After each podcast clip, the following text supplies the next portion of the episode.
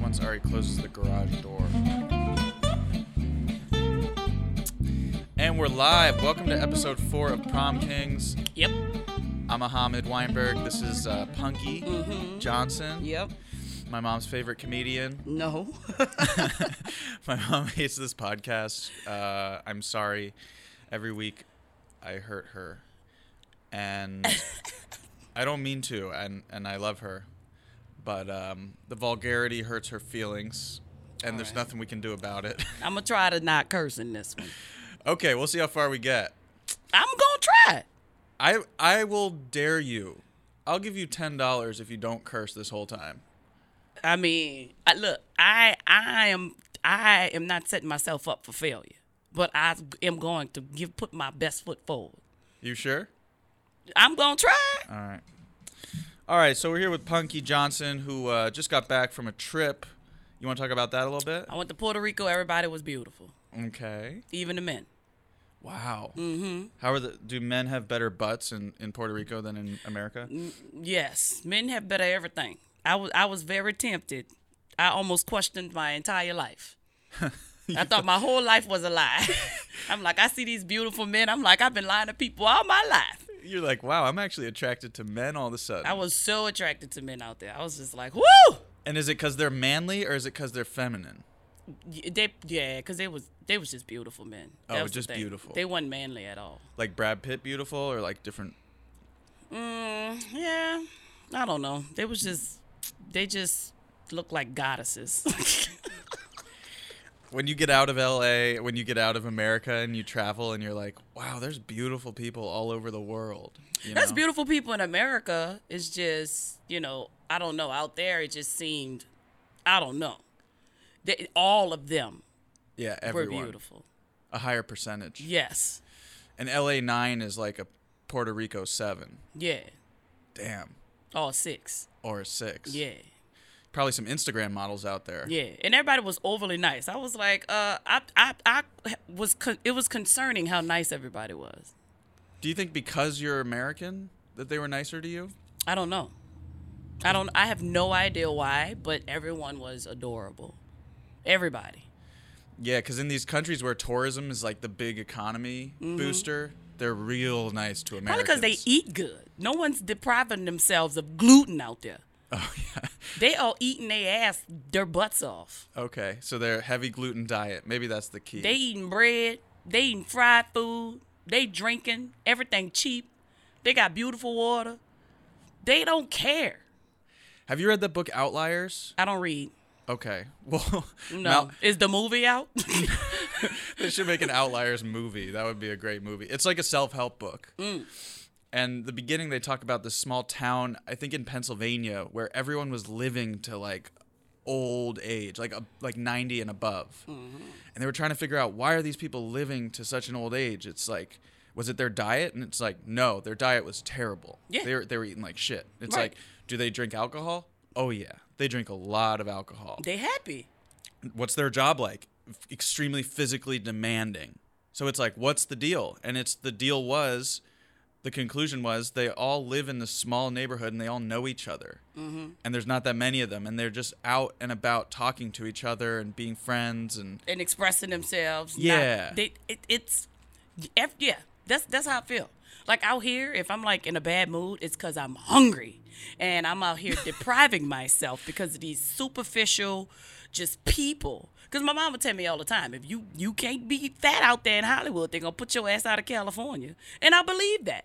I believe that. they'll kick you out. They will kick you out. Every year, everyone gets on a scale and they, they check you. Thank you. Do you know that That's I went to a club my first year out here? And we waited in line at this club. We had no idea what the holdup was. We was like, "What is going on? New here. I have no idea." So I walked to the front. I'm like, "You know, what's up?" People from behind us are getting in. It just it just didn't make sense to me. Right. And the guy, he was like, "Look." He pulled me to the side. He's like, "I'm gonna be honest with you. Y'all got a big girl in y'all group, and we can't let y'all in." I said, "You are you?" That's disgusting. that was a fact at, at what happened at that and i from that point on i was like my mother was absolutely right she was not playing she was not being facetious she was just telling me what the rules are out here I don't know if you know this, but outside of every club, like on that sidewalk where people wait, there's actually scales under the sidewalk. And there's a dude, and he's, he's monitoring everyone's weight. And if your party weighs over five, 500, Mm-hmm. Then you can't get in the club. no. Unless there's like 10 people in your party. 500 is good for 10 people. That's actually perfect. Yeah. But uh, So everybody be 50 pounds. 50 pounds is actually, you got to be 50. Ideal. Yeah, yeah, yeah. yeah, 50 pounds in LA, it's like you could Yeah. lose some weight. Yeah, 50, 50 to 98 pounds. 98 pounds is too much. Guess how much I weigh? How much? No, ooh, don't tell me. Okay. 120. No, more. Ooh, you weigh more? I weigh like 150. Lies. Swear. No, you don't. I weigh Swear less than God. you do. Really? And I'm, I'm thicker than you. That's because you, you have muscle mass and stuff like that. Well- I have such a big butt. I weigh like one, I don't know, like 45. 145? Mm-hmm. Well, we're the same weight then, pretty much. Yeah. I probably weigh less this week because I'm going through a breakup, so I, I haven't been Ooh. eating much. It's just like if I'm upset and anxious, I, it's hard for me to eat. That's food. crazy. And I'm the opposite. I will eat. When you're sad, Well, if I'm going through a breakup and I initiated the breakup, I'm eating everything, including women. but if someone else initiate the breakup, then I'd be sick. yes. So it's it's it's opposite. Yeah. Yeah, I guess I'm. I miss my dog. Oh, I miss my dogs too. They're in New Orleans, but you know they could stay where they at. I love them, but they could stay where they at. But I thought you have a dog out here. You don't? Yes, I sent them home Why? because they need to be home. What? It's like boot camp, kind of. my dogs and my wife is in New Orleans. They've been out there for three months because I need to focus on me. And I can focus on my marriage while they gone, but I do better while we apart. Yeah, you were talking about this last time. Your ideal marriage is she lives in a different house than you. Yeah, but right now she's living in a different state, which is it's good. It's good. It's a good thing. It's not a bad thing. No, I mean that's an amazing relationship. I think. Because the thing is, it's unfair because I don't really have the time. Like right now, my career is where it's. I'm like I can't move up Mm. unless I'm completely focused on my career, mm-hmm. and it would be unfair to the marriage. Like I don't have time to go on dates. I don't have time to court. I don't want to go to the beach. I don't want to go on a picnic. I don't want to walk the. I don't want to. You know what I want to do? I want to focus. I want to write. I want to think. I want to do podcasts with you. I want to do comedy. I don't want to. And you know what I'm saying? Like I know what I signed up for. I know I made a vow. But if you want to fully have a full marriage, then I need this year to go all in 100%. I can't give my career 50%. I can't give it 70. I got to give it 100, 200 in order for us to have the marriage that we want. So you you tell your wife this, and she goes, "Yeah, sure, I'll go live in New Orleans." Hell no. Hell no. Hell no. Because I was Hell gonna say no. that's like Hell no. She's fighting every day with me. She sends me text messages. I told her like, you know, you know, do this, da da da da da, and she she kind of just was like, all right, and then like, I guess she had to think about it. It processed through her head, and then like six six hours later, I got a one text message in in all caps. It said reality check. And then, and then I feel like that's how she typed it when she texted. That's how she sounded. she said it out loud. reality check Like, with a big exclamation point and a colon and then the next text was like six pages long And it was just it was like i don't know who you think you are right. telling me not to come home and what you think this is i still pay bills over there i'm still a part of this th-" i was like you not understanding the point to why i need you to be there I mean, that would be a tough. That takes a lot of like wisdom or like some enlightenment to to understand that your wife needs you to be out of the state. It's not even out of the state. If I can afford for her to live across the street, then that's what it would be.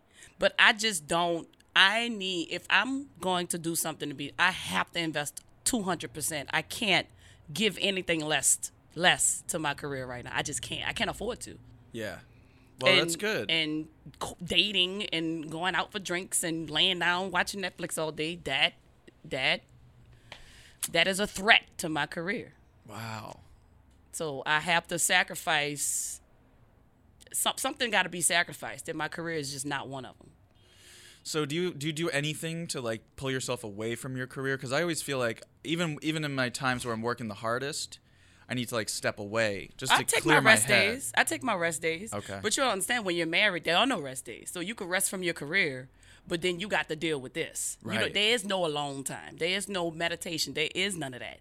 You either there or you're there. You're never for yourself. So when I do take my rest, I am one with myself. I Mm-hmm. am centering myself back to, you know, What do you do? You meditate? Do you? Sometimes I meditate. Yeah. Uh, sometimes I just lay down and don't think. Mm-hmm. I'll just binge watch Grey's Anatomy all day. Mm-hmm. Um, and that's pretty much it. If I if I take a rest day, I literally lay in the bed all day. I don't move. I don't answer my phone. I don't do nothing. just watch Grey's Anatomy. I just watch Grey's Anatomy and cry my ass off. Boy, I be crying. That's how I get my tear ducts out too. You're exercising your tear ducts on I gotta days. get them out. I gotta get them out. You What have leg you? Mm-hmm. day, you have arm day, then you have tear duct day. That's right. That's right. That's that's usually typically since football season over. It's now on Sundays. My rest days is now on Sundays. Oh, just like God. Jesus Christ. Jesus. Christ. Hyman's not a curse word. You're still doing it. See, see. Good for you. What about your rest days? How you do yours? Um, every day is kind of a rest day. Like I work hard, but I also I try to sleep in. I try to like be a little lazy every day in the midst of my work. Cause right now I don't have a job job. Like I used to deliver Postmates. So what's a job job? You Like- know, you know that's you know I love two when you say stuff twice, right? that's like a thing, Interesting. you know. Yeah, Like, like- like I like I'm woke, but I ain't woke woke. Right, right. Woke woke means like you're You into out there, conspiracy you theories. bo- You, boycotting, you marching and doing all that shit. I'm woke like I know what's happening. did you not? Did woke. you march for the women's I ain't march? that woke. Nah, that's too that far. woke. Yeah, that's too. That that's downtown. you know what I'm saying? Like I understand what's going on. I feel you. It's in my heart, but I'm not about to be out there in these streets. Some people are way too woke, and it is disturbing. I mean, why I can't just be, you know, a little up, What's that mean? not that woke. Right. oh, oh. Why can't you be kind of daydreaming? yeah, A little you feel bit. me? Like Yeah. why? But you know, I'm woke, but I take naps. yeah, like I could snooze a little bit from time to time. Mm-hmm. I ain't really, you know. I saw this. Uh, I forget where I was. I was traveling, and I saw this sign on someone's front yard, and it said, "We love our Muslim neighbors." Hmm. And I was like, first of all, I hope you asked them before you put that up, hmm. because not everyone wants to be like, "Hey, I'm a Muslim," like as a house. Hmm. Maybe if you walk around in the street and you're wearing a hijab or wearing a kufi, you're Yeah. like, you know, I'm a Muslim. But as far as someone walking down the street, you don't want to see a house and like know that that's Muslims living there because that might attract some sort of negativity to your house. Like if people are arrogant. I'm just saying, like, why does this guy have to put a sign on his lawn that says my neighbors are Muslim and I'm cool with that? Like that's not helping anybody. Just do it through your actions. Some people want the attention of of I guess I don't know. Of I- being correct. or maybe he's just funny. Like I posted a serious question today on Facebook, and of course comedians come on with their funny jokes. I'm like, this is not. We're not playing. I'm not. Yeah. This is. I'm not. I don't know why people just want to be goofy all the goddamn time. There's Hmm. a time and there's a place, you know, and people just don't understand. There's limits to a lot of things, especially some of these comedians out here. They get on my goddamn nerves. Everything's not a goddamn joke. I wanted Yeah. to say effing so bad, but see how I'm controlling this shit? You did say goddamn. I would say Daggone. you lost about two bucks. All right, whatever. Okay, but that, but you know what? I get why he did it, but he didn't have to make it a public issue. I find that there is like an epidemic of white people being offended for minorities. They're like, I'm going to be offended for them. And they think that that's being an ally. And, and like, but it really is just arrogant, I think. Like, for instance, if you're performing stand up and the whole audience is white and you say a joke about being about like I don't know some sort of racial inequality in America, they won't laugh hard because they're like, oh, we're not supposed to be laughing at this. Like we are supposed to be angry about this Right. because we are we're standing up for the minorities. Yeah, But if there's black people in that crowd, they're laughing. dying laughing. Right. You know how black people laugh? They can't even stay at one spot. yeah, there's a lot of movement. it's too much movement. if something make me laugh, I'll be running clean out the door. It's so oh, bro, Chris D'Elia got a joke. That's that joke probably like five or six years old. What joke? I don't really remember how it go, but it was about black people laughing. So he was like, "Dude, I made this dude laugh so hard, he la- he laughed all the way to Las Vegas." and, he, and he was like, "Ah!" He did that for like five minutes on stage, just laughing and running around in a circle, going to Vegas on stage. And I was dead. I couldn't even stay in a room for it. I had to laugh my ass outside the door. It was too funny. It's funny too because it's a white dude doing an impression of it. It doesn't that make it funnier in a Yeah. way? It's just Oh, such man. a like when people do impressions of unless it's like hyper offensive. I don't know, man.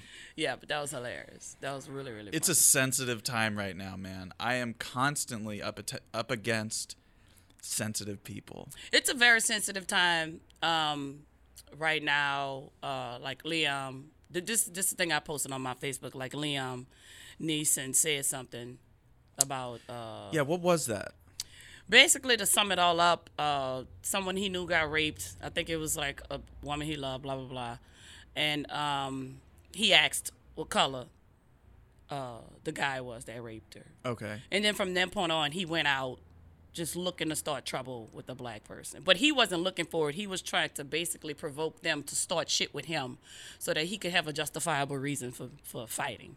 And he didn't say justifiable reason. I'm saying justifiable reason. I and it's just it just don't make sense to me, you know? Yeah.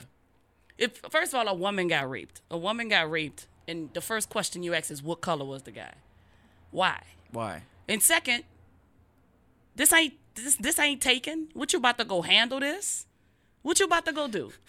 Why you interrogate? For what? Why? For you ain't the fucking police? Yeah, like maybe he's just so in his role. Yeah. Maybe I a- will find you. He's a method actor. How tall was the man and what color was he? How he, but the, to ask what color he was first was just it was just disturbing to me. It's probably not disturbing to other people, but I don't know. Whatever. I like Liam. I, It is I disturbing. want I want him to not mean no harm by what he said. Yeah. But it just don't add up. When it don't add up, it's just like mm, I need to read the story. I don't know you can listen to the it. story. He says it verbally. Oh, on an interview? Yeah. And then now he's on something today clarifying. I'm just like, oh, whatever. Whatever. By the time this podcast comes out, he'll probably have he'll probably either be in jail or be hosting the Oscars. One of the two. Yeah. Long as he don't say nothing about gays, he got the Oscars all day. That's true. You think it's like you you could have a better chance of hosting the Oscars if you're racist than if mm-hmm. you're homophobic? yeah, because the Oscars have been racist for I don't know how long. Right. Yeah. That's true. You know what? Let me let me take that back. Uh, they they You they just they, lost your Oscar in 10 dis- years. they've displayed lack of likable black stuff. Sure. You know, like what? But that don't mean that they're racist. It just means that the odds are in a white person's favor with the Oscars. And I don't even oh, know- damn it, Ethan calling me for a second time. What does he want? I don't know. Pick him up. Pick it up. Tell him Should I answer? All right. yeah. Just tell him we're doing a podcast. Hello. Hold on. Do it. All right, I'll be right back. Okay. Sorry, guys. We'll be back. Tune, tune in for this commercial break. Blah, blah, blah, blah, blah. Damn. Okay, what's up? Why is everyone leaving me? Okay. Yeah. Um, all right, yeah. Sorry about that. What were we talking about? I don't even know. You know what, guys? This is what I'm talking about. This is why my wife is in Louisiana right now because things are crazy. I, you know, like that's how my life has been. I be having a, if we on a date, sometimes I gotta take a time out. If we talking seriously, sometimes I gotta take a time out. And she gets mad when I take these damn time outs. I'm like, bitch, I'm trying to get this money. Yeah. What are you talking about?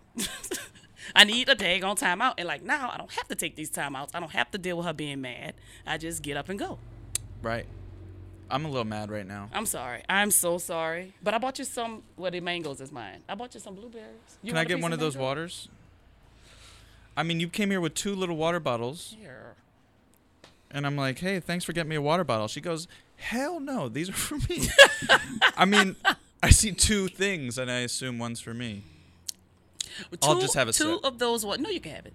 Two of those water bottles are equivalent to one. Why did they make these tiny water bottles? You know what? For people like me, because I, I am not. I don't have a fear of water. I just have a problem with like drinking it, drinking it. But if I drink, I could drink two of these in like ten seconds. But it will take me a whole day to drink a whole bottle of water. I mean, Ari Manis just walked in because he left his phone here the whole time. um, it just feels like, as far as the the Earth is concerned, the plastic. I don't know. Who gives a shit? You know what? The Earth you know is what? gonna be destroyed within ten years. The Republicans do not care, and, And that's within ten years. yes. Oh, uh, uh They said that from 2000. I was shaking in my boots in 99. I don't care. That's not true. What do you think is happening with the fires in Malibu?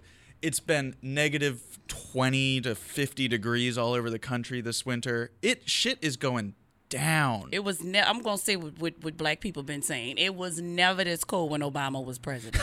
yeah. no, things are getting worse and I think all the rich people are just like they're probably building their bunkers, getting ready, and they're like, "Hey, we might as well go out with a bang. So let's just make as much money as possible." well, this is why I'm. I have become so fearless in my writing, in my comedy. I'm like, I'm putting it in the script. I am putting it in there because I don't care what people think. I don't care. Right. Cuz the world's going to end anyway. Well, I- the world gonna end anyway. Yeah. No, why would I? Why would I play safe? How's the world going to end, you think? You know what? I don't know. But um I don't know. It could be some Walking Dead shit. Some virus shit. It could be a virus. I look like the like the bird box crap. I didn't see that. Bruh, I just watched it. The only reason why I watched it was because I was on an airplane coming back from Puerto Rico. And it was uh, just flying for like nine to ten hours. I was just like, oh, I gotta watch something. Does it scare you? No, that shit didn't scare me. Do you get scared by horror movies?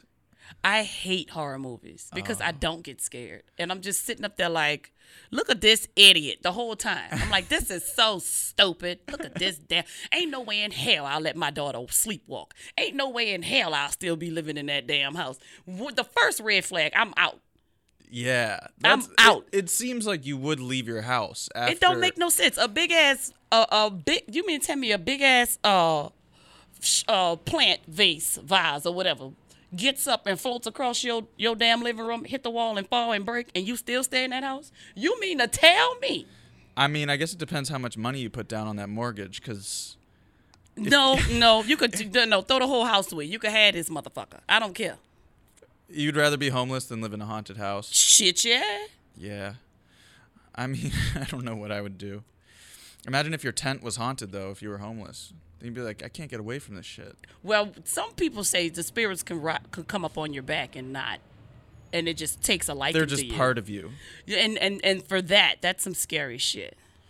Yeah, I have a Santa Muerte statue. Do you know about Santa Muerte? Nah, I know about Kunta Kinte. It's his cousin. I know about Sensei. Sensei's. It's his cousin. it's his cousin. Yeah, Santa Muerte and Kunta Kinte get together Mm-hmm. for Christmas this year. No, it's uh, it's this saint that's not recognized by the actual Catholic Church, and it's the largest following of Santa Muerte is in Mexico City. Santa Muerte. Santa Muerte. It means uh, Bre- the uh, the saint of death. Mm. and it's like a big skull. It looks like death, like like when you see a skeleton holding like a scythe, like that big axe, Okay. and wearing like a cloak. It's a scary looking saint. It looks like like a devil, like a demon kind of. Mm. And basically, what they believe is it. This is the saint of the criminals and of the prostitutes and of the low lifes mm-hmm. and like there's a saint for everything. So this is a saint that keeps those people safe. So it's kind of like a thing where you worship it if I mean, it's not just criminals. I think it's also like for the poor and disenfranchised. Hmm. And maybe it's misunderstood and people think it's just criminals, but it, it's like it's huge. People worship and pray to this saint. Hmm. And I was so curious about it. And I, I realized there was a church of Santa Muerte in LA. And I went there with Chris Estrada and we went to a, a service. Okay. And it was so scary. Wow. It's on Melrose. Does It's, he have like this the the saint? He has like this black. it's a lady, first of all. Oh, seriously? Yeah, the skinny Oh, lady. that's even worse. It's so scary. Ooh. I think we need to shut this door a little bit more. Hold on. Hold Yeah. Go ahead. Mm. Mm. I love seeing you do strong stuff. Because that door is hard to handle. I'll tell you that. I'm back. So, wow. So this we went to this service and it was in this tiny little room that had like some pews, but along the side of the room are all these statues, like huge statues of Santa Muerte. Mm-hmm. And then there's a dude giving a sermon and of course it's, you know, it's in uh, it's in Spanish, so I, I didn't know what was going on. But what I do know is the room was hot as fuck. It mm. was so hot in there. I don't know if they did that on purpose to make it just feel mm-hmm. like hell in there. And the people that were there, it seemed like there was a couple that were there that uh, probably, I don't want to generalize, but I, I think maybe their son was in jail and they're there to pray for their son to this specific uh, saint. There was like a fat white dude with a bunch of tattoos that seemed just kind of like into the occult, like, you know, these Yeah. scary dudes who are into like video games and Satan. Ooh. Um, and then there was, I think, one other like just skinny dude who looks like he was like coming off of drugs. And then it was me and Chris Estrada just sitting there. And um, what they do is, if you want, you buy a little Santa Muerte statue, and you can have it ordained, or it's not ordained. You can have it connected to you. So what they do is they spray it with this weird like scent, and you say they they say your name to it, and then it's like connected to your soul. And like Does that mean you die or no, it just means like everyone who worships Santa Muerte has their own Santa Muerte statue in their apartment, and they give it gifts and they worship it and they pray to it. so And they don't pray to God? They they pray to the angel of death. Yeah, basically. I mean, it's not the angel of death; it's like the saint of The death. sa- or the saint of death. Okay, I pro- I, I apologize for my No, it's okay. incorrection. It's okay. uh, I apologize for my incorrection. Is a Yes. good name for this episode. Yes. Yes. Have you done a Ouija board? When I was younger, I did. Tell me about it. It's not too clear in my mind. So I really can't spit facts out, but I do remember doing it. I was in Omaha for a comedy festival, and I was staying with this couple, and this couple very quickly let me know that they're swingers and that they like bringing other people into the bedroom. Hey. And um, I don't know if they were asking me to join them. Maybe they were, but I hmm. didn't want to. But they kept talking about this girl who they were bringing into their bedroom, and the guy was like, "Oh, she's so beautiful, and like we're gonna invite her over, and you should try to hook up with her." And hmm. like they were trying to set me up with this girl that hmm. they had slept with. so the night comes, and I'm a vegan now, but I wasn't then. And I was in Omaha eating dairy constantly, eating cheese. Like that's the big thing there. Mm. And it fucked with my stomach so bad mm. that the night that they invited her over, and it was the four of us, I had like terrible diarrhea. Oh! Why would you eat dairy? What is? I normally am fine with dairy, but there was something about this dairy in Omaha that like just made my stomach so sensitive. So we're all hanging out having dinner, right, at the table, and I'm constantly like stomach's just growling and I'm like, did anyone hear that? Like I'm just looking around. Obviously they heard it, but everyone's ignoring it, right? and the girl that they brought over was, you know, really beautiful. So I'm like, "Oh my god, this is such a nightmare." That they're setting me up to hook up with this person and I I am I would have to get up from the table every few minutes and go to the bathroom and just shit water. Like it was so disgusting. What were y'all eating for dinner? I forget a salad. Dude, you need bread when you got diarrhea. Well, we weren't eating bread. You should have st- ate like a big ass sandwich. I didn't know what to do. Sandwiches. Call me next time. I was so broke too. It was like I didn't. When you're broke, you can't really watch your diet that well. True. I'm like I'm eating whatever someone's giving me. that's that's the broke diet. Now I'm eating like smoothies right now. Oh, well, salads like- are so. If you got diarrhea, don't eat a salad. Yeah, it was the wrong move. Yeah. I think we had pasta, so there was some sort of Substance. fiber Yeah. or whatever. So anyway, We're shitting. I'm shitting. Ugh. Not we're shitting. I'm shitting, coming back to the table. Nobody is even saying, Are you okay? But it's so obvious that, like, something's going on, you know?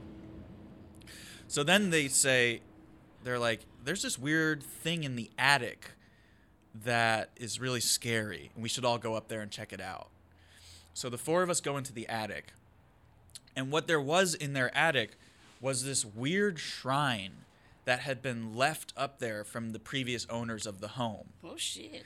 and it was really scary. There was just there was the long attic, and it was like the triangle, you know, the roof. It it wasn't like a, a furnished attic or anything. It was scary looking and old, and there's nails sticking out of the ceiling, and you got to watch your head.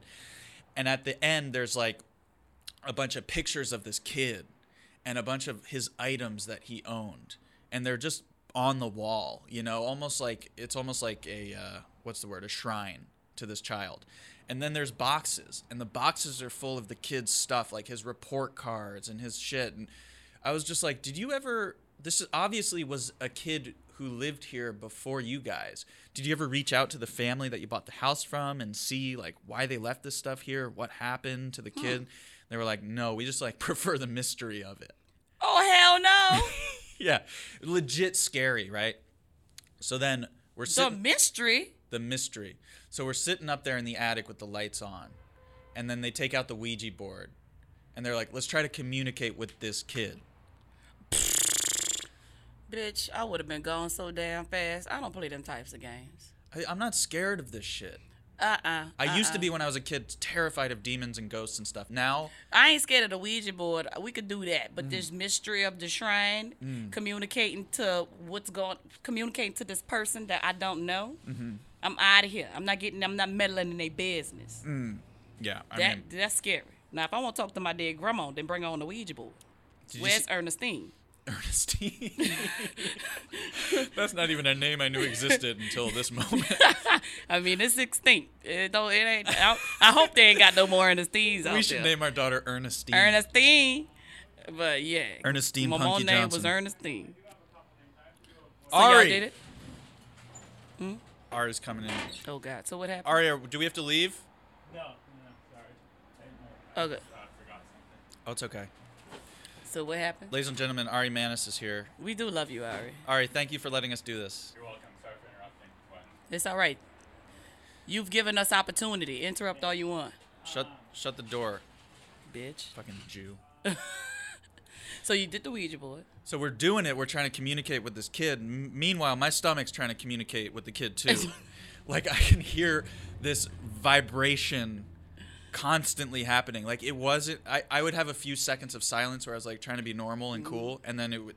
And now we're in the attic where it's silent, and we had a candle, and then we blew it out to be in pitch black, so we can try to like get fully spooked, you know. And I had to leave the attic several times. I had to be like, I have to go to the bathroom, and then I would, I would have to open this rickety door, you know, the ladder that like folds down, Yes. go down that ladder, empty my stomach again. Like I can't believe there's still anything in there, and then come back up and just pretend it's not happening. I don't know if it was this kid's ghost just like trying to fuck up my night. If he had a crush on the girl and he was trying to like Did keep you- me away from her. Did, did, did y'all communicate with the, with with him? No, I don't remember. We asked the kid questions and then we were like playing with the Ouija board and it was like not working. I think it wasn't. I it didn't work. The only thing that happened, I remember on our Ouija board, is we asked my friend's mama where she was at, because she was killed, Uh-huh. and it went to purgatory. We we traced No. purgatory. Damn. That's the only thing I remember. I don't remember any other questions. and purgatory that's like juvie for ghosts. Yeah, I think purgatory is where you just kind of just chilling and waiting to get into heaven or some shit, right? Yeah, I think it's like you I don't know what it is. You have to serve time there because you weren't a good person or a bad person.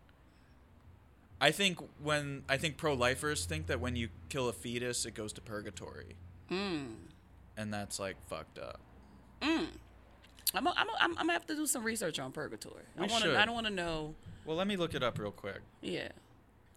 But anyway, the crazy part about that story is uh, the girl and the girl who I was supposed to hook up with and the dude in the marriage, they ended up getting together and he got divorced from his wife and is now with her. Oh Lord. Yeah. Ooh woo.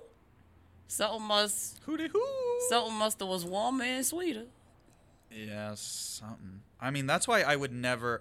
I do not believe in like open relationships for that mm. reason, because I think like it's just it's just scary if you're in an open relationship because you think that's gonna fix your, you know, you're you're less attracted to your partner. Maybe hmm. you're like, let's bring other people in this and spice it up so that we don't get bored of each other sexually, or we don't get bored of each other emotionally. Instead of doing the work, you're just trying to like put a band-aid on it by bringing someone else into the hmm. equation Yeah, you got to do the work. and then you could fall in love with that person. You got to do the work. That's I believe really in hard. that. Yes, I believe in a threesome, a two, a three, a four, whatever. okay. Well, I mean, if you do that. Okay. Purgatory. Uh, a place or state of suffering inhabited by the souls of sinners who are ex- expiating their sins before going to heaven. Mm. I don't know what that. I guess they're paying for their sins, expiating, oh Lord, I, I don't want to go to purgatory. atoning for. Yeah. How you pay for your sins? Do we all got to get crucified? no, I think they're just chilling. I think they're stuck in like a space probably like this, a lot like this garage, Oh, this ain't bad. right? Mm-mm. I would do some years in here. I mean, if I if I had you, I like that. Um, I'm not afraid of things like that. I think I'm not either. That's why I did it. I, I think you know like my I you know my my numbers. A lot of people have angel numbers. Like 111, 333, 444, What's yours? Six six six. 666. What do you mean your numbers? What does that mean? I I think that those numbers are mine. I think they belong to me. Oh my god. So my mom is. No, and but you know, a lot of people. I don't think that it means Satan.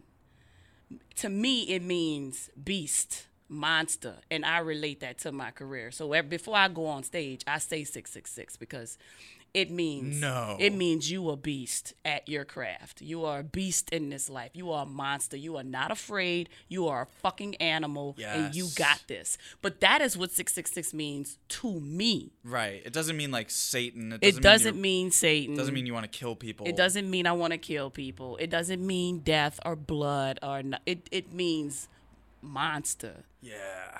You are con- you are contr- in control of your own destiny. Wow, that's so interesting because like my whole spirituality has always been like trying to be humble, like trying to like before I go on stage, I'll like ask God to help me and just mm-hmm. like kind of admit my weakness mm-hmm. and just like put everything in His hands. And of course, like I have the talents and the ability that I've fostered, mm-hmm. you know. But in my mind, I always thought like the best thing to do is just like also say that I'm not in control of my mm-hmm. life and that like a higher power is Yeah. and I need help. But it sounds like you're almost the opposite. Well, no, I'm not in control of the things that I can't control. But what I can control is how I go wreck that stage. I can control that. Wow. But I can't control, That's you know, inspiring to other me. stuff. That's so cool. The things that I'm in control of yeah. is 666. You are a demon I do talk on to stage. I do talk to God too because it's like it's scary up there, man. on stage, you mean? Yeah. Yeah. It's scary up there. You know, especially for us on the level that we're on, we have so much more growing to do. Yeah. And I'm pretty sure once we get to that Sebastian level and that Kevin Hart level, we may be a little less scared. We may be. I don't know. I've, I'm not there yet. I don't know how it feels. But as of right now, just climbing and, and busting this wall down, it's scary up there because this is the way you go to the top. Yeah. And honestly, it- you can't go to the top without support and fans and people liking you. And that's Right. that's unfortunate to me right. because you know you're great, and if they say you're not, then you're not, which sucks. it's true now more than ever because it used to be I think that you could kind of be like cool in Hollywood and like the industry would take a liking to you Mm-hmm. and then you could get famous because the industry just wants to make you famous. Mm-hmm. And that still exists, but also like if you don't have a lot of Instagram followers or Twitter followers and, Right. and you don't have like a following, they're way less likely to fuck with you. And that makes me so mad because now it's gone off quantity and not quality, and that pisses me off. And it sucks because like certain people know how to work those games, like the Instagram game Mm-hmm. or the Twitter game. It's like, and if you're just hot, you can just have a lot of followers. yeah. And then people are gonna come to your your shows. And I'm not saying like if you're a comedy club owner, like you're looking at two comedians. One's me. I have like 3,500 followers. Mm-hmm. And one is like a hot girl, and she has like fifty thousand followers. Like more people are gonna come to her show. Yeah. like I get it for and that's a marketing purposes. Like I understand. I get it for marketing purposes. You want to market, you want to sell, you want to hustle. The only thing that technically really bothers me about it is the the the comedy game because a lot of those comedians on social media are not funny. They're not they're funny because I, they got a lot that I follow and I love the sketches, but they're not funny on stage. They have no idea what it takes to get up there and do this. And when they want to find out, I see them. They come to my damn club. Right. I see them, and they just they get they get that hit, and it's just like, damn, this is some different shit. This is different. Yes, it's different. This It ain't is. this ain't no because on, on when you do them sketches, you stop, you thought, you stop, you start, you redo it. You you have plenty of chances to make it perfect. You get one shot up there. You get one. Right. One take. That's it. and they're gonna call cut as soon as that light goes on. Bye, bitch. yeah, But you know, but I get it. I'm not knocking the hustle. I'm just saying if you are a true stand up comedian, it, it, it really pisses us off when they get chosen for stuff and we don't because we're working harder than they are. right. But stuff that they're getting chosen for, if they're getting chosen for like acting roles, it doesn't piss me off. But if they're getting chosen for like, you know, tour dates and shit like that, Yeah, the tour I'm- dates. I'm like- the acting stuff kind of make me mad too. does it? Sometimes, mm. depending. Yeah, depending on like, Like just because you got a million followers, you get to be on this show so the ratings could be high. Not because you're talented. Yeah, it's not fair. But I don't think things have ever been fair in Hollywood. things are not fair period dude like you know that's why that's why i was just talking to i just did an interview with this girl chelsea and um i was just saying you know i just stay in my lane i just try to just stay in my lane because the soon as i veer to the other side and see what other people are doing that could really mess with your confidence Yeah. um, that could really just that could mess with your head to you know so i just really really try to just mute the outside world and what other people are doing and try to just focus on myself It's so hard though, right? it when is very hard I just got on one of these lists. Like it was like uh, 2019's comics to watch, and I saw that. which is like flattering, Mm-hmm. and it feels good to be on a list. Like it inflates your ego and it helps you It get through the day. But I'm gonna say this: when I was not on those lists and I would see them, I would hate it. I'd get jealous and be like, "Oh, that person is not funny. Mm-hmm. Like that person's not working hard. That person's just like cool in this way that like they're visible. Right. They're not at all the open mics. They're No. not like hustling. They're just like a trendy comedian right now. And Right. that and that means like, oh, you should watch them. I always felt like it, w- the, those lists were just kind of popularity contests, you know. Mm-hmm. And when I got on the list, I you know, I just like I almost don't want to post it cuz I don't want someone else to be jealous of me and think that I was jealous of you. I was like, he's not funny enough. Thank you. I appreciate that. That's why I didn't like it. Ew, babe. what the heck? I'm, sorry. I just had to catch you off guard. No, and I see I see comics like post shit like uh like post a lineup at the comedy store and they're like, This is the only list I care about being on. And it, it's like Hmm. okay, yeah, like I understand that. I do get that. Because I've been there. You know, but also when I'm on a list, I'm like, I'm just gonna I, I kinda have to share this because like maybe it will help me get on the road or it'll help me in some way in my career that I need. But like I've stopped posting uh like when I'm doing shows around town because I, I feel like there's no reason to. I'm not like there's no fan base in LA that's gonna come see me. Right. It's just kind of me bragging to the comedy community I'm on shows. And that feels kind of gross to me. But you, you know, the- social media feel gross to me Always. all the time. I agree. It just feels cheesy. you're on there to your life. I, I just don't. That's why I stopped doing the videos because I'm like, I don't want an Instagram fame. I don't want a damn social media award. I don't want that. I want a fucking Oscar, man. Mm-hmm. That's what the fuck I want. I don't want to be known for making sketches. I want to. I want to make movies, dude. I want to make moves. I want to do stuff other than comedies. You know, I want to really get good at this. Yeah. You know, too. Mm-hmm. I want that color purple role. I want that. So, you know what the color purple is? yeah. okay, good. All right. Sometimes I have to explain what that is. But uh, like, I just I want more than social media, and it's just I just ugh like not knocking nobody hustle like I said, but I just feel like sometimes it's just so cheesy. It's hard to stay in your lane. But it is what it is. This is what people know now. But you know what I noticed? Like just having young nieces and nephews, they don't believe in levels. They do don't mean? believe in climbing to the top. They just want to be They just want to be there. Yeah. And I'm like, you have to have patience. What are you what are you doing? you don't understand how hard it is to get to those levels. That, You don't just get your to be there. Yeah. Well, especially with stand up, I think. Like there really is you know, the best comics are just the ones that have been doing it forever. Forever. Forever. Like had never stopped doing it. And that's why they're great. Yeah. And they didn't stop when things were hard. They didn't stop when things weren't working out. Mm-hmm. Like all my favorite comics have a story like that. I time all my every every week I calculate how many minutes I did on stage. Wow, that's cool. Last year I calculated all in my phone, but some reason it, it my calendar just deleted itself in my phone, so I don't have how many minutes I did last year. Uh-huh. I think it's around three thousand minutes though. But the year before that, I had the exact amount of minutes I did comedy, and this year I have a a calendar that I'm writing in. because I'm not trusting my phone anymore. Because now I don't know how many. I want to get up. I want minutes. I want three, four thousand minutes a year, five thousand minutes a year. Wow. That's a lot of stage time. Yeah. That's a lot. Yeah. I can't get that here. So if I can increase, you can get that in New York easy, In New York, yeah. easy. In New York, but like here I just have to do open mics when I don't have shows. And, Yeah, the open mics is what got me to the, those times. I mean, don't get it twisted. The comedy store gave me tons of, of time, right. but to to cap it off, to put the icing on the cake, those open mics really came through for me. Yeah.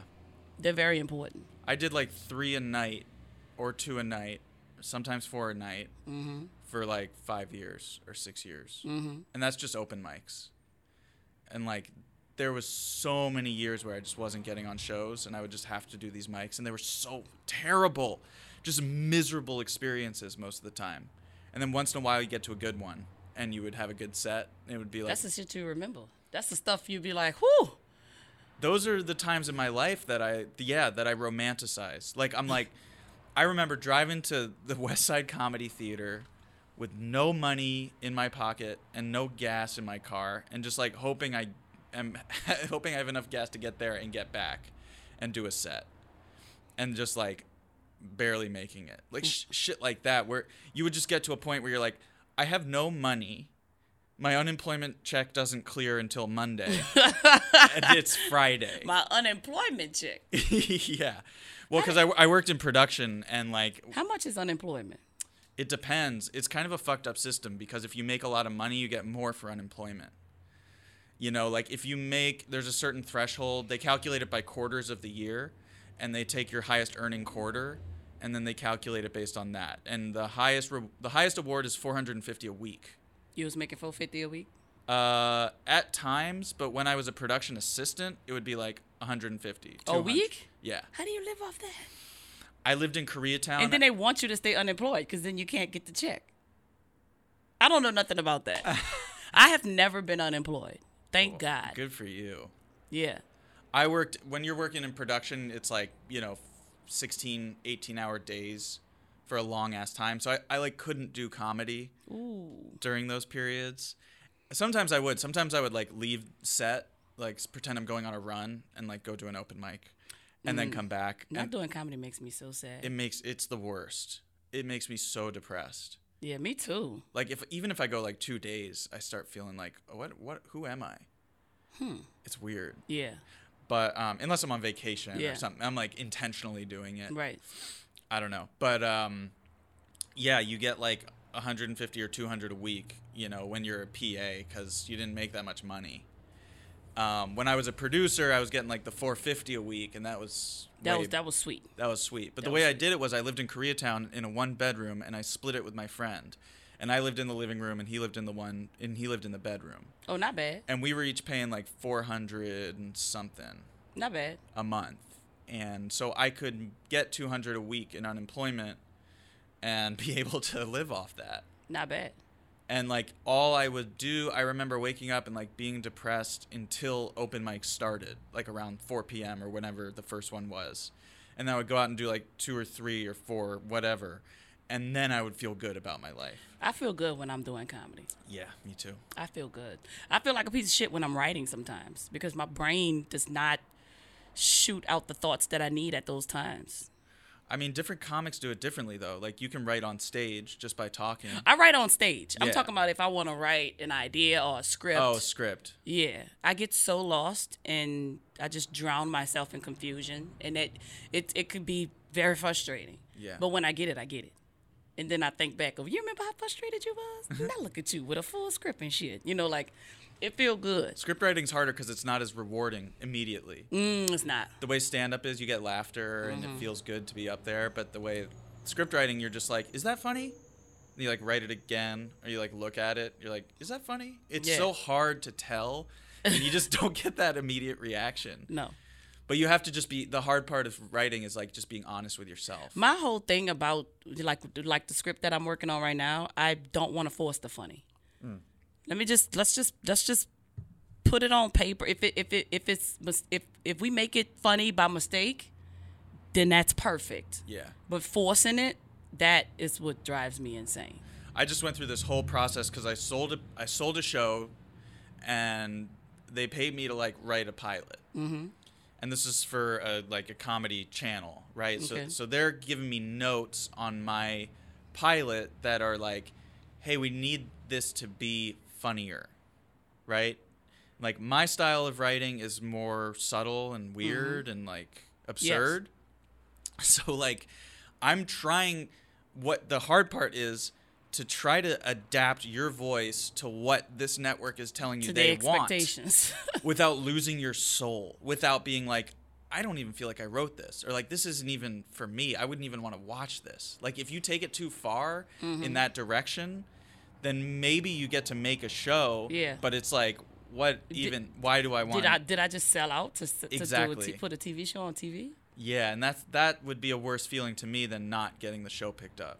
So what I feel like happened was I met them in the middle and I worked really hard to meet them in the middle and like make it like punchier and funnier in the way that their channel is. And then uh, they passed on it. And like that really hurt a lot Because you worked so hard for that. Uh, yeah, it was like a year. And what you realize when you first start doing comedy and you realize there's like industry in Los Angeles that might even be watching you perform at these little shows that you're on, you start feeling really intimidated by them. And then you kind of become friends with industry people at a certain point and you're like, "Oh, these are just human beings with their own issues and shit." You're like, Yeah. and then you start working on projects with them. And you're like, oh, these are just my creative partners. And like, we're working together towards a common goal of making something good. Mm-hmm. And then, if you, and then one day they say no.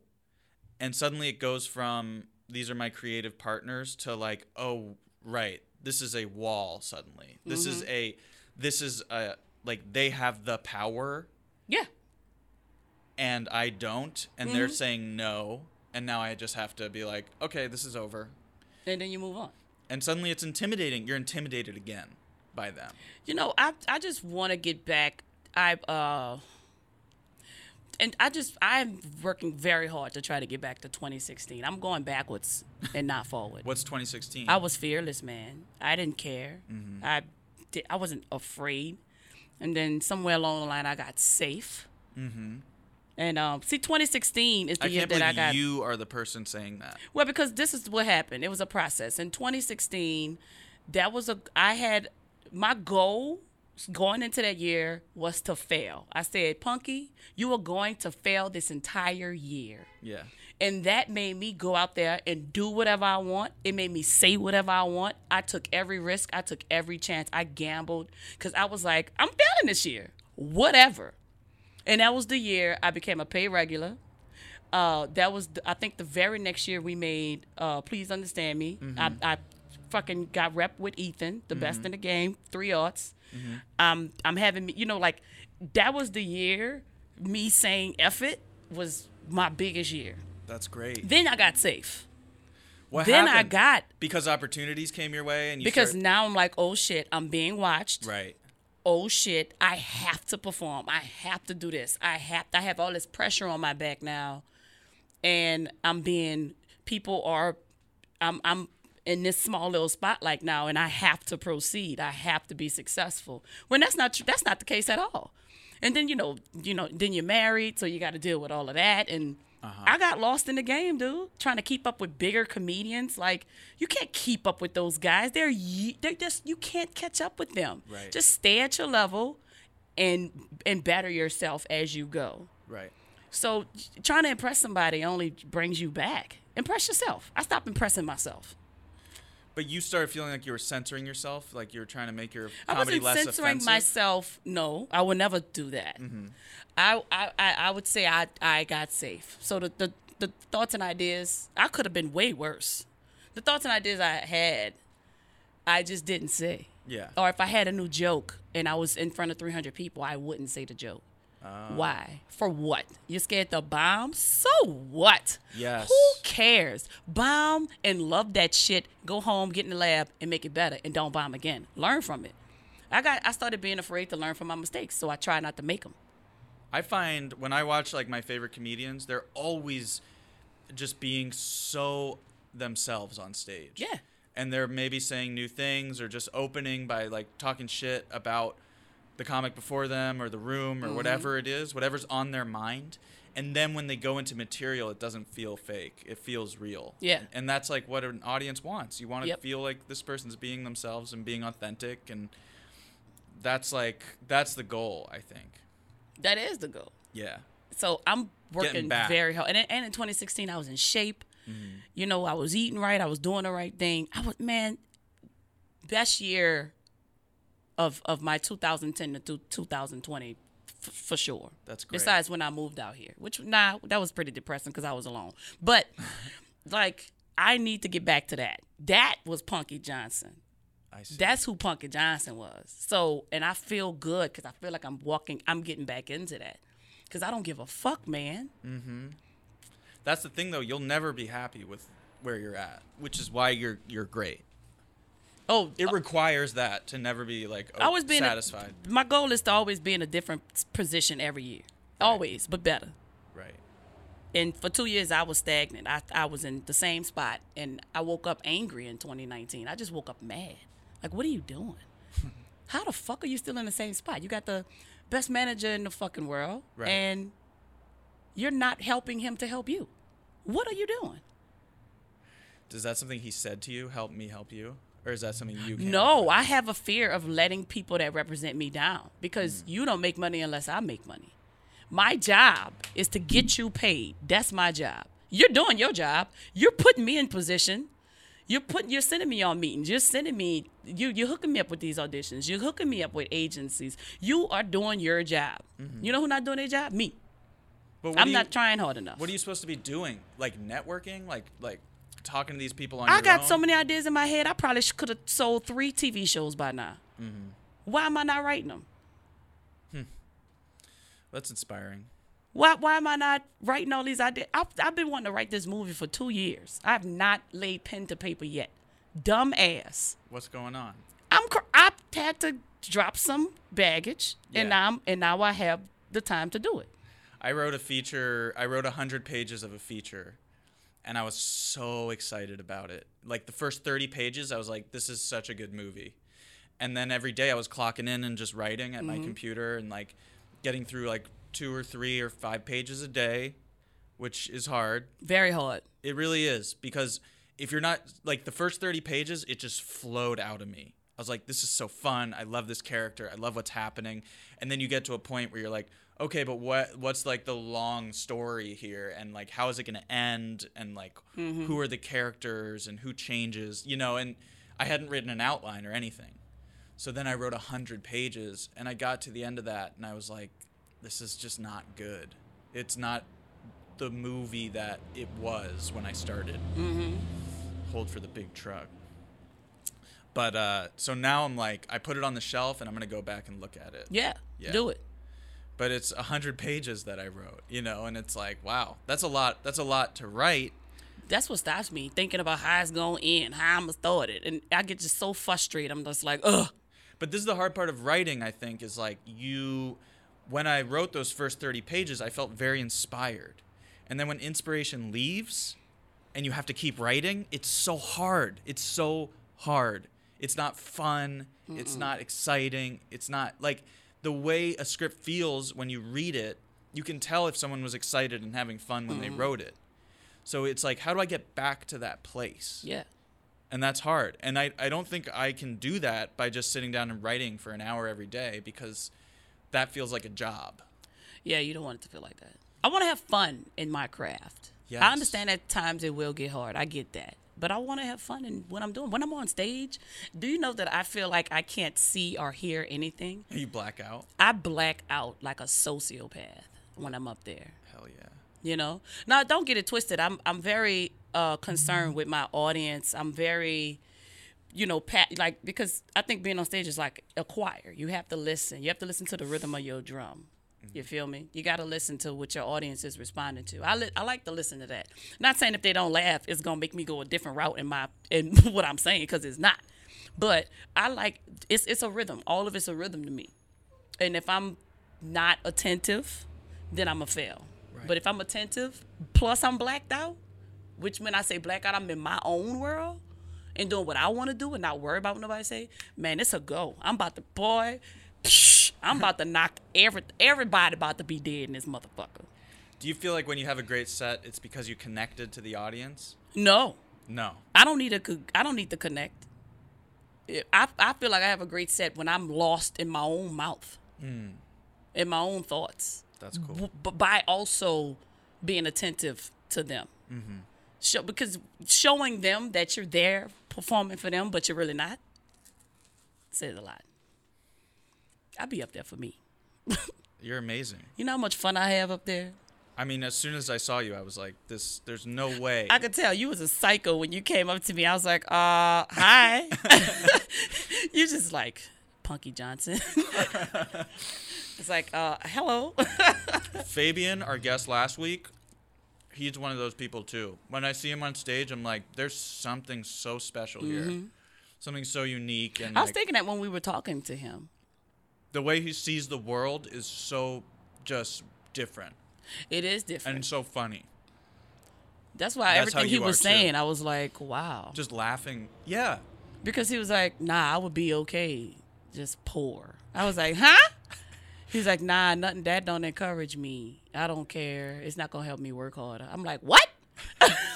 Yeah. No, he's like, what was he talking about? Uh, my my feet. Uh, I think I'm a fast runner because my feet get really hot.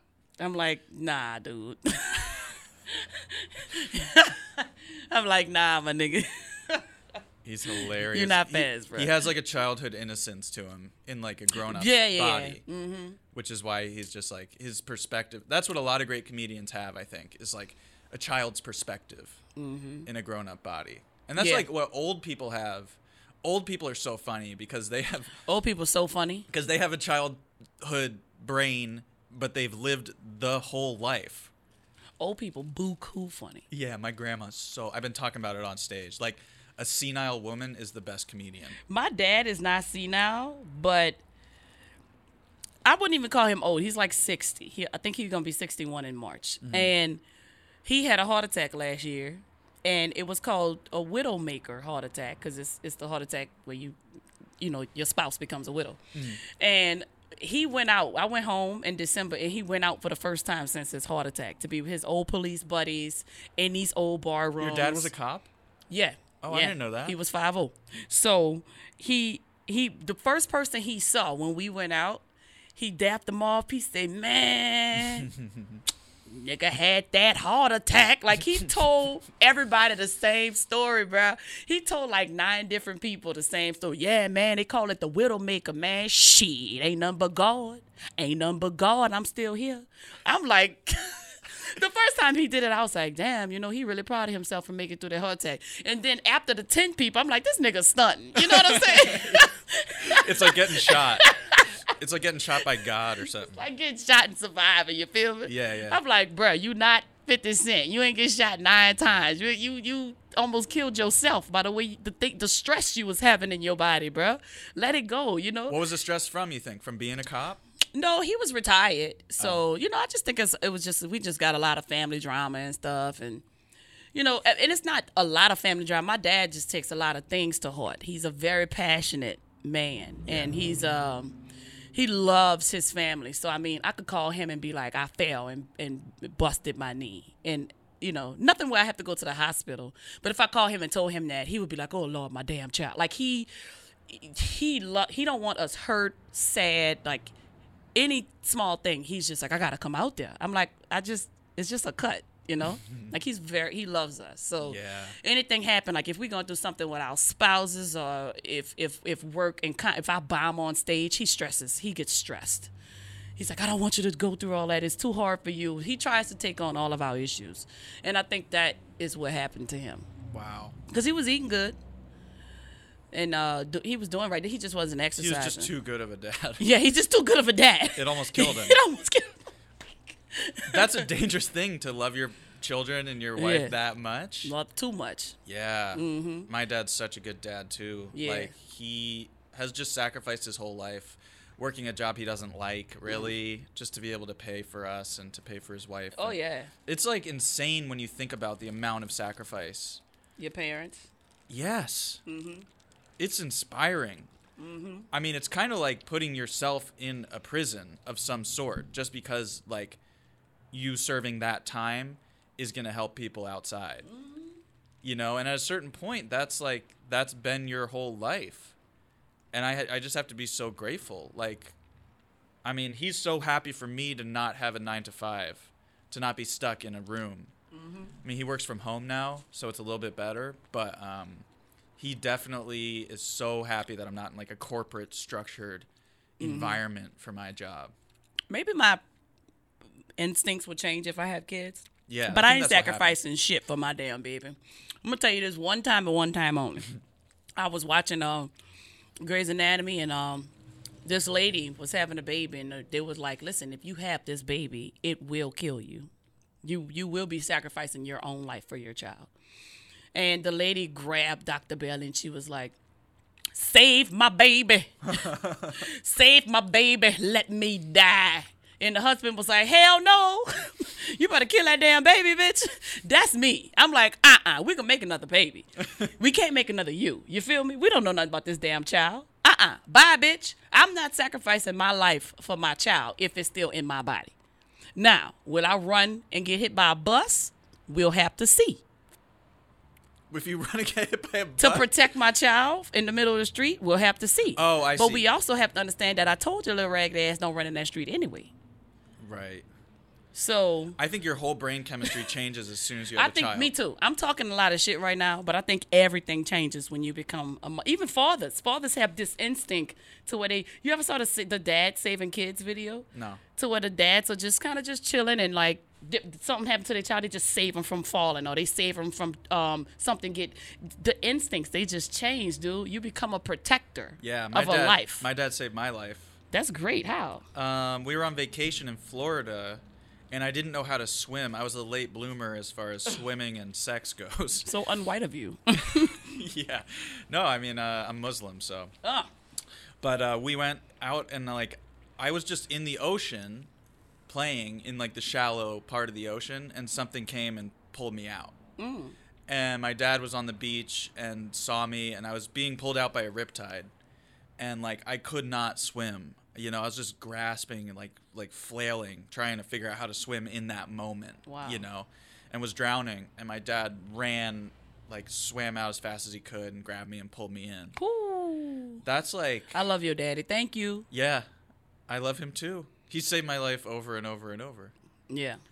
just by working Just by working. and just by giving me food and and, and his his mom who is the funniest person in the world who had a who had a stroke um, she lived with incredible anxiety for a lot of her life growing up. Like she was always so concerned about if we were getting touched by older men. Like she had this constant fear that like pedophiles were going to come and just take us away.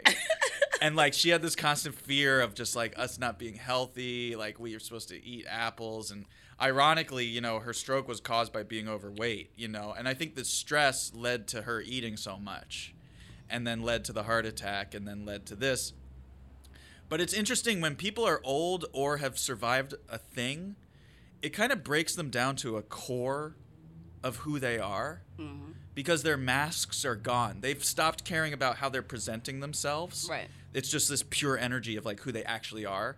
And I've seen people that that's a negative thing. Like old people who are senile, who are just mean and cranky.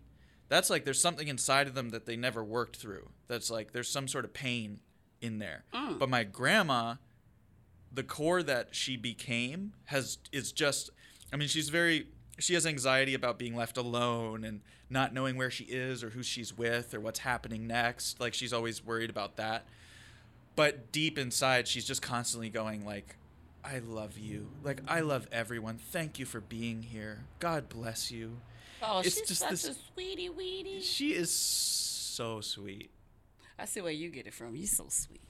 thanks You babe. deserve the best.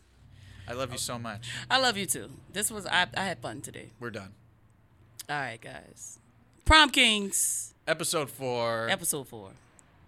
Punkie and Ahamed Punkie and Ahamed and Ari and Ari from time to time in the big ass trucks that was passing. Mm-hmm. All right. Fine. that was good. So. What do you think? I love it. We talked a lot about